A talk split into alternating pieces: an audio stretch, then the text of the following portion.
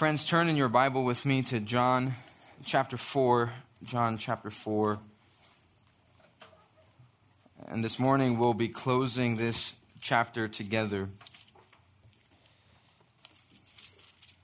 Thank you, worship team, for leading us in praise and song and uh, preparing our hearts to hear from God's word, even as we recognize and praise Him for His amazing grace. That which we'll see even by means of this text. And let's look at God's grace shown to us in His Word, and we'll begin this morning in John 4, verse 43, and we'll go through to the end of the chapter. John 4, 43 reads this way After the two days, he departed for Galilee, for Jesus himself had testified that a prophet has no honor in his hometown. So when he came to Galilee, the Galileans welcomed him, having seen all that he had done in Jerusalem at the feast, for they too had gone to the feast. So he came again to Cana in Galilee, where he had made the water wine.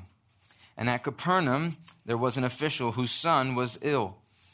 When this man heard that Jesus had come from Judea to Galilee, he went to him and asked him to come down and heal his son, for he was at the point of death. So Jesus said to him, Unless you see signs and wonders, you will not believe. The official said to him, Sir, come down before my child dies. Jesus said to him, Go, your son will live. The man believed the word that Jesus spoke to him and went on his way. As he was going, his servants met him and told him that his son was recovering. So he asked them the hour when he began to get better, and they said to him, Yesterday, at the seventh hour, the fever left him. The father knew that was the hour when Jesus had said to him, Your son will live. And he himself believed, and all his household. This was now the second sign that Jesus did when he had come from Judea to Galilee. Pray with me as we turn to God's word together. Father, thank you for your word. Thank you for your truth. And thank you for this gospel. Thank you for the many great deeds that Jesus has done. And not only to show us his power, but also to show us his grace. Not only to uh, display the great measure of his might and the awesome wonders that he's capable of, but also to demonstrate unto us that we must believe in him.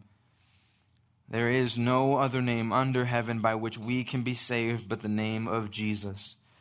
Because the one who is able to make this child heal better again is the one who rose from the dead on our behalf. Help us to understand your word and find in it the encouragement our hearts need this morning. We pray this in Christ's name. Amen. Well, it's been a long past couple of weeks uh, for me. Uh, had a lot of things going on here, both uh, for the church, getting ready for camp, but also uh, at the seminary level. I help with our doctoral program, and we've had an awesome last two weeks. But uh, I've been kind of drained, and the perfect um, way to end all of that was to celebrate Nemo's birthday yesterday. And so we did that. Yesterday, Nemo turned three, and uh, he's been telling me that for six months. So I'm so glad it finally happened. And yesterday was a fun day. I've got some photos even from kind of just our, our day of shenanigans and celebration. We started with uh, what he really wanted in his life for his birthday, I've been asking for the last six months since he's been telling me he's going to turn three. What is it you want most? Um, so, what he wanted most was pancakes. And so we were able to meet that need. And this is me and him. Uh, there's no pancakes in the picture because he devoured them. But uh, he did a good job eating his pancakes. I, I, commend him for the job he did eating his pancakes. Um, Nemo started the day like this, and then we can go to the next slide here. Uh, we took him to the beach and we had a fun day there. And the smile is kind of fake. And so I'm like, okay, kid. I tried to take a really nice photo, but it was just not not quite working. But he did okay, and everyone's alive, and the baby's got eight layers on. So we, you know, we did the thing. Next slide. As we go on, I try to take another one just with him, but he's he. You know, I'm like, you love me, right? And he's like, yeah. So why don't you want to take pictures with me? And he's like, I don't know. And so then this leads us really to, yeah, this is where we, this is just throughout the course of the day, this is how it went. Now, minute after minute, we just kept watching as this poor child descend, this, there he is. Look at his little shark fin, no longer wanting to work. He no longer wants to swim. He's sick of it. Um, and here's what we learned is he's actually sick. Um, so the reason Nemo had no fun yesterday on his birthday that he's been looking forward to for six months, let's take him off of there. He'd want us to. He's, he's tired of it. He's tired of the attention. Um, the reason that Nemo yesterday on his birthday, as much fun as we tried to have with him, couldn't keep up, uh, we found out later on was because he had 102 fever.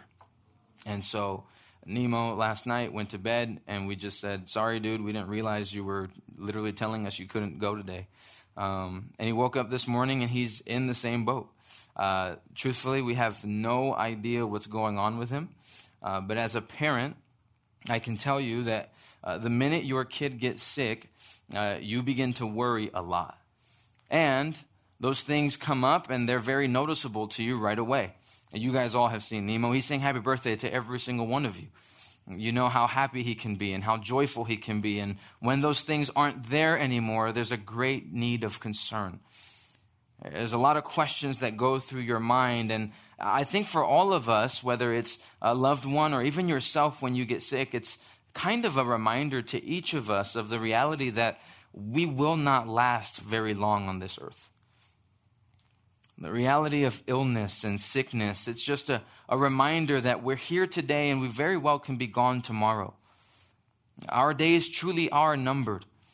Uh, the time that we get to spend on this life, it's, it's here, but in the present, but we have no idea how long God has measured that out for us.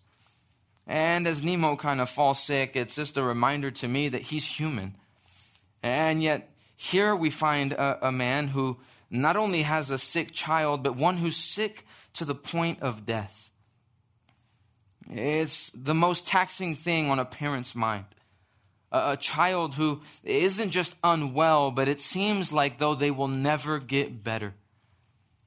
It isn't simply that they're sick, but they're dying.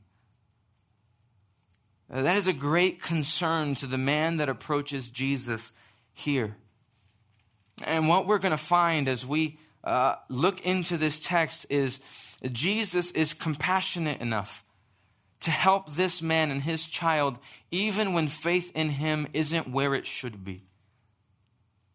This man approaches with a very noble cause. I think all of us understand that him approaching Jesus on behalf of his son is a good thing. And yet, what he desires from Jesus is a show, a spectacle, something awesome, and yet, Jesus will provide this man with something greater. We're reminded in this text that Jesus truly is God because Jesus has the power to heal. But I think what's more, we find in this text that troubled times lead us towards a strong Savior. Difficulty should push us towards trusting in Jesus. Sickness and lack of health is sometimes the best thing for us if it causes us to go to Christ and trust in Him. It's a very simple reminder, and the message that we have before us, uh, for me at least, became very much a one point message. Believe in Christ. Because the whole point of this message, through the contours of a story that has to do with a child who's fallen ill, Ill and a, a father who is trying to hold on and make things better. In all of it, what we're finding is that Jesus desires for others to believe in him and find life. Yes, he can make those who are sick better, but much more, all who believe in him will have life and never lose it. And so, what this man came for, he received. And yet, he got so much more. Because all who believe in Christ get way more than they bargained for. Uh, look at the text with me, and I want you to see this.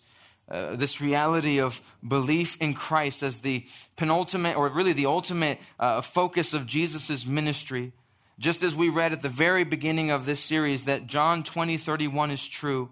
The purpose of this letter is that you would believe and have life in his name. That's what Jesus came for. Look with me at this text as we see this together. After two days in Samaria, Jesus departs from there to go to Galilee. You'll notice something very interesting in verses 44 and 45. For, or because, Jesus himself had testified that a prophet has no honor in his own hometown. Uh, so Jesus is making his way back to Galilee. And Jesus is heading back in this direction because there is no love for him. And this is no surprise to us. We shouldn't really be surprised at all that the world doesn't receive him and that he isn't welcomed by his own. It was said to us of him in John chapter 1. The true light, verse 9, which gives light to everyone, was coming into the world. He was in the world, and the world was made through him, yet the world did not know him. He came to his own, and his own people did not receive him. But to all who did receive him, who believed in his name, he gave the right to become children of God. We're seeing something miraculous happen in the ministry of Jesus. John makes it clear for us his own do not receive him. And yet, there is a Samaritan woman at the well who does receive him. And there is now this official in Herod's court, it is believed, who will also receive him. Though Jesus is doing many signs and wonders and displaying his power and his deity, his godness, and though Jesus is proving time and time again exactly who he is, it seems like no one wants to believe but a few. And that's a good note for us, too. It doesn't matter how many people believe in Jesus so long as you do. It is irrelevant how many people around you assent to, believe in, buy into the gospel of Christ. You must. Uh, God hasn't asked for the majority to believe, He's asked the world to believe. And in light of that, many have rejected Him. And here he is again, proving exactly who he is. And still, few believe. But belief will come to one home here in Capernaum. And that's exactly what Jesus came for. He isn't received in his hometown. And so he departs to Galilee. And when he comes to Galilee, the Galileans welcomed him. Now, that's completely opposite to what we just heard. On the one hand, he receives no honor in his hometown, but here he is welcomed. How do you make sense of that? I think we can make sense of it by reading what is to follow. Having seen all that he had done in Jerusalem at the feast, for they too had gone to the feast. And read verse 46. So he came again to Cana in Galilee, where he had made the water wine. Why was Jesus received? Why was he welcomed? Because Jesus does amazing things. Last time Jesus was in town, he took water and made it into wine. And when he went up to Jerusalem, he stormed into the temple and he turned tables upside down and he drove the animals out of the temple and he drove the money changers out of the temple and he fixed everything that was going on there. He seems to be the kind of person that has a lot of power and a lot to do for us. They welcomed him not because they loved him, but because Jesus can do things that benefit them. Friend, as we begin to see this awesome story of Jesus' compassion towards this official, his family, and particularly his son, each and every single one of us need to be reminded that it is something completely different to believe in Jesus than it is to be fascinated by Jesus. It is one thing to love Christ and to live for Christ, and a completely different thing to think he's kind of cool, to think that he's kind of noble, to think that he's a miracle worker, to think that he does amazing things.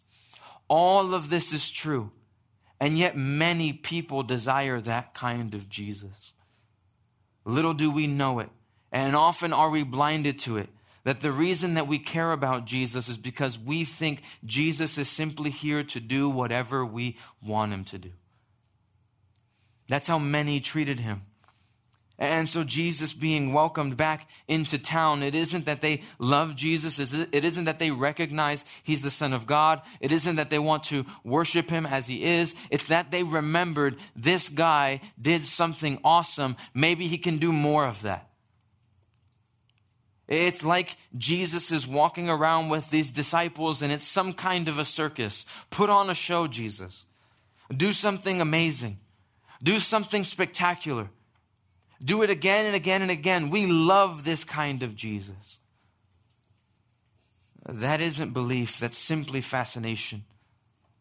What you must do is believe upon Christ as he is. And this official here will come to terms with that. He comes to Jesus because he recognizes this man has the power to meet my need. And I don't mean to make this guy out to be a bad guy. In fact, I think there is something worthy for us to note here. That absolutely, though, we are not to just simply be fascinated by the idea of Christ, and we ought to believe in the true person and work of Christ. This man understood that in his hour of darkest need, he had to come to Jesus. And friends, that is something for all of us to take note of. At Capernaum, there is this official whose son is ill and isn't getting better. And as an official, there's many things afforded to him. That term there, it makes this person someone of rank. He has a high position. It's likely that he works in the king's court. It's likely that he works for King Herod, a guy who doesn't like Jesus, doesn't love his ministry, hates John the Baptist, will behead him in a little bit. This man has probably heard of Jesus before, probably has heard to stay away from Jesus or to do away with Jesus. But this man recognizes no matter how high his position, or perhaps even how low his view of Christ, Jesus is the only one who can meet his need. And so, as his son lies dying in a bed, he says, I will rise up and go to Jesus. When he heard, verse 47, that Jesus had come from Judea to Galilee, he went to him and asked him to come down and heal his son, for he was at the point of death. Cana would have been maybe 14 miles from Capernaum. It sits up on the hills that then lead you to Capernaum, which is more of a, a lake town, a town that's filled with commerce and activity and a marketplace. And so he sends up from Capernaum looking for Jesus. And when he finds him, he says, Come back down with me. I need your help. And it's immediate. This is a dire situation. It's not a cold, it's not a flu, it's something that has afflicted his son to the point that he doesn't think his son will make it. So he does exactly what anyone would do in his position. He's going out to find help wherever he can. Friends, I've been in moments like this before. And you don't know what kind of answers you're going to get when you're looking for this kind of help. But the answers at that point don't matter to you as much as looking for help. Trying to find anyone who can come to terms with the situation and fix it. This man has probably tried everything. I'm sure that with his position, there was no shortage of doctors. I'm sure that in his position, there's no shortage of money to try to buy his way into saving his son's life. He's done everything. So now he's going to this miracle worker. It's what all of us must do in our hour of need. He does the right thing. But Jesus reads into this man and notices something that you and I might think is kind of harsh, but we should recognize just how loving our Savior is. Jesus says to him, as he approaches with this great concern for his son, a one who's at the point of dying, Jesus says, Unless you see signs and wonders, you will not believe. Kind of harsh, isn't it? I mean, the guy loves his son and he wants him to be better. Jesus could have just said, Sure, let me come with you. But instead, Jesus pivots this situation and says, uh, Unless I do something about it, you won't believe in me, huh? Uh, unless I do awesome things, unless I continue to do all the things that you want, you won't believe in me. He understands so well the condition of the heart. It's why we remember reading in John chapter 2. Jesus didn't entrust himself to others because he knew the, the heart of men. And here he knows the heart of this official. Absolutely noble that he wants to save his son. But it's not noble to think that we can just use Jesus when we want him and refuse him when we don't. This man has a kind heart and a loving heart towards his son.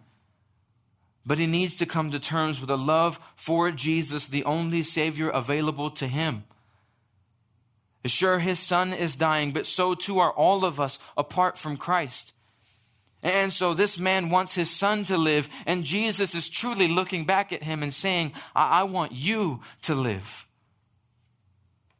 And you won't believe unless I do amazing things. Friends, he came to the right place, but he still doesn't have the kind of faith that saves. Now, Jesus is truly a compassionate Savior. And so, verse 49, the official responds to Jesus saying, Sir, come down before my child dies. It's a final cry, it's desperation mode. Jesus, you have to come with me, or I'm going to lose him. And Jesus says to him, Go, your son will live. It's a beautiful reminder to us of the kind of Jesus that we worship. That when Jesus says something, it's as good as done. When Jesus speaks, things have been accomplished. The words of Jesus are as powerful, if not more important than even the very things that he does. It's awesome that he can turn water into wine, but what you should believe is that he is God's son. And when he declares himself to you, and when he shows himself to you, and when he reveals himself to you, you should believe him at his word. Because his word is true. I think that this kind of message reminds us of what John has already told us about this Jesus. In John 1, Jesus is said to have come to us in the fullness of grace and truth. Here we see both. You can trust Jesus' word because they're true. And you can watch as Jesus works, not because you deserve it, but because he truly is Lord of all, compassionate, slow to anger, gracious, and abounding in steadfast love. He did not have to save the official son, but by one word he says, Go, and his son is said to live. Notice how the man responds to this. The man believed the word that Jesus spoke to him and went on his way. He took Jesus at his word. He said, If he's telling me to go home, then something must be happening. I'll go home and I'll believe Jesus and I'll go on my way. Now, there's something interesting that we should note here. Uh, having made this journey up to Cana, that probably would have taken this man anywhere from six to seven hours, which seems to be about right. You'll see later on in this text uh, where the man asks, When did my son get well? They say yesterday at the seventh hour. Presumably, then, Jesus and this man have a conversation at this seventh hour, which would have put them at around one o'clock. The day starts at 6 a.m., seven hours later, do math, one o'clock.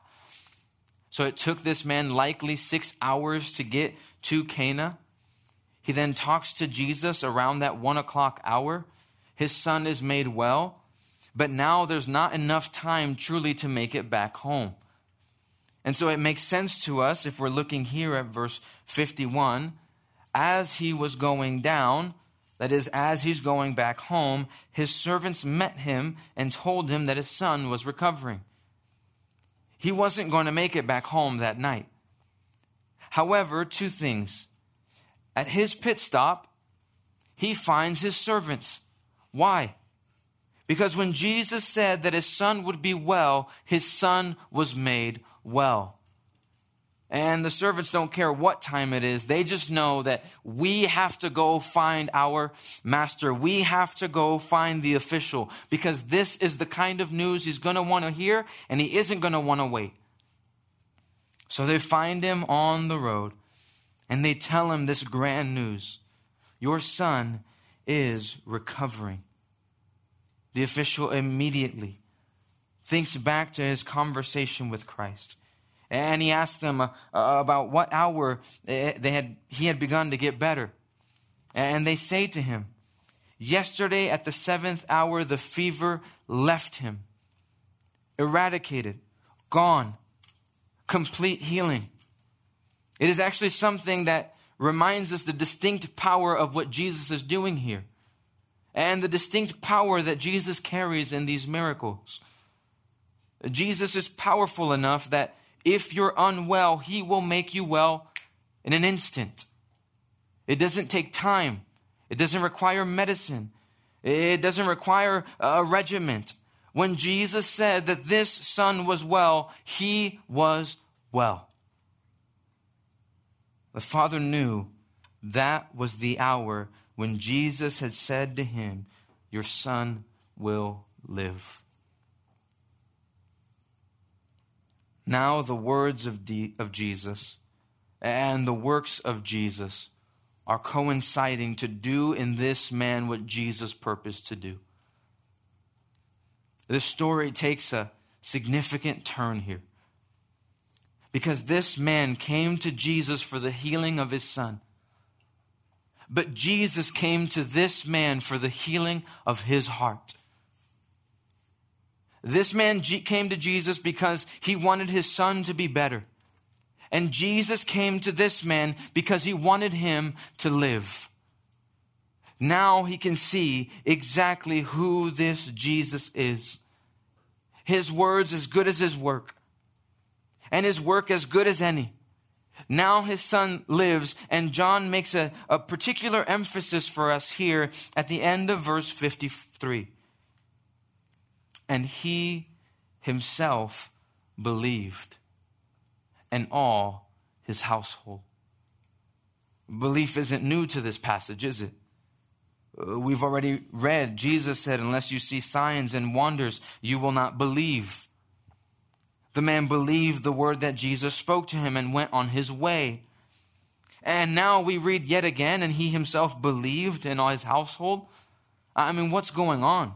How much belief does it take? Friends, it doesn't take much belief, but it does take the right one.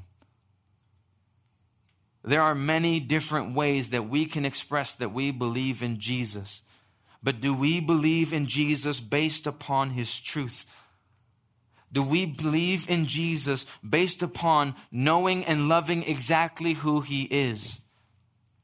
It is insufficient to think noble things of Jesus. You must discover and you must believe with all your heart that Jesus is exactly who he says he is. That when Jesus says, he is the eternal Word, the Son of God, the one who's come to give life in place of death that we deserve. We believe in Him in that way. Every piece of the puzzle came together for this man. Now, so that he would believe truly.